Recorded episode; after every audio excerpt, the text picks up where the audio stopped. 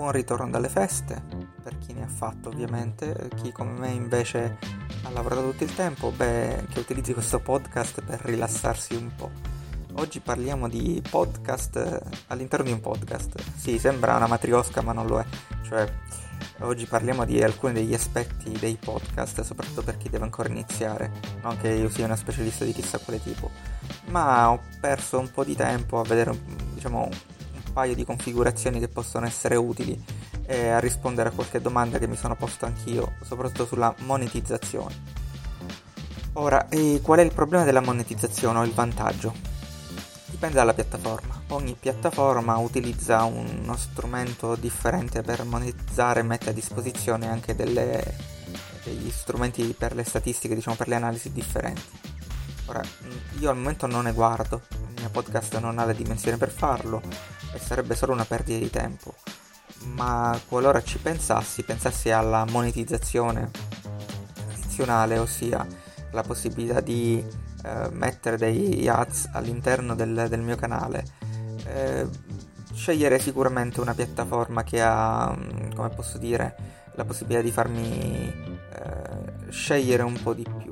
Ora, ho dato un'occhiata, finora ho usato un paio di strumenti molti, eh, diciamo tra virgolette, per, per rimbalzare il feed. Che inizialmente nasceva, lo è tuttora, ma tra un po' si sposterà su Anchor.fm eh, e adesso verrà, diciamo tra virgolette, avrà casa patria all'interno di Spreaker. Spreaker è un bello strumento di monetizzazione che per carità richiede ovviamente la, la versione pro del, della piattaforma che ha un costo comunque abbastanza contenuto da quello che vedevo, diciamo la, la prima fascia, che è quella che ti permette di fare dei podcast fino a eh, 15 minuti, se non ricordo male, no di più perché adesso diciamo che sono nel gratuito, sono 15 minuti, poi è la fascia superiore, se non sbaglio era 45, boh, mi direte voi, casomai. Utile, molto buono devo ammettere da questo punto di vista ho visto qualche video sulla monetizzazione, io ancora non l'ho attivata e sembra abbastanza utile come fatta, ma se devo essere sincero non è una cosa su cui probabilmente punterò molto neanche in futuro. Perché? Perché non è una forma di monetizzazione che mi interessa, cioè il mio podcast non punta ai grandi numeri, anche perché ci perdo davvero poco tempo, cioè mi piacerebbe avere grandi numeri, però la verità è che non diciamo se non, se non sudi non, non guadagni. Io al momento non sudo abbastanza, però mi sta bene così. Secondo, il secondo aspetto della monetizzazione, anzi della commercializzazione del, del podcast, è quello di poter attrarre, diciamo, avere più appeal per formazione e aspetti così. Cosa ne penso? Cosa ne penso per il freelance? Perché per diciamo, la grande azienda il conto è diverso, devi parlare di comunicazione a un livello più alto e molto probabilmente diciamo, avere un taglio eh, ben specifico su ciò che devi fare. Un freelance affinché diciamo, non, si, non lo trasforma nel proprio lavoro reale, quello che fa lo fa diciamo, come compendio alle altre operazioni, una sorta di nota a margine. A me l'idea di nota a margine piace tanto, anche perché in un articolo difficilmente riesci a parlare con il tuo carattere. Almeno io ho un taglio abbastanza, diciamo, tra virgolette, da um, accademico, se si vuole. Il podcast ti dà la possibilità di aggiungere qualcosa in più. Eh, a riguardo, infatti, volevo spendere due parole che non ho inserito come al solito all'interno dell'articolo, e cioè tutto ciò che riguarda eh, il come dovresti parlare, diciamo, da piccolo appena iniziato, eh, all'interno di un eh, podcast che vuoi che in futuro, insomma subito, commercializzi. Secondo me l'ultima cosa da fare è parlare di ciò che vendi, cioè, o per meglio dire, di parlarne in termini transazionali, in termini commerciali, ma parlarne quasi esclusivamente in termini informazionali anche in futuro, quando l'idea, diciamo, magari si trasforma in quella di, di, di, creare una comunità, secondo me quello che trascina è il tuo carattere e non l'offerta, l'offerta commerciale. L'offerta commerciale, diciamo, viene tollerata, mettiamola in questi termini. O mm, perché mi sono fatto quest'idea? Beh, da un paio di punti, diciamo, di sociologia abbastanza semplici e spicci. Uno è quello che riguarda la leadership. Ehm, tu non comandi le persone, la base è che non comandi le persone.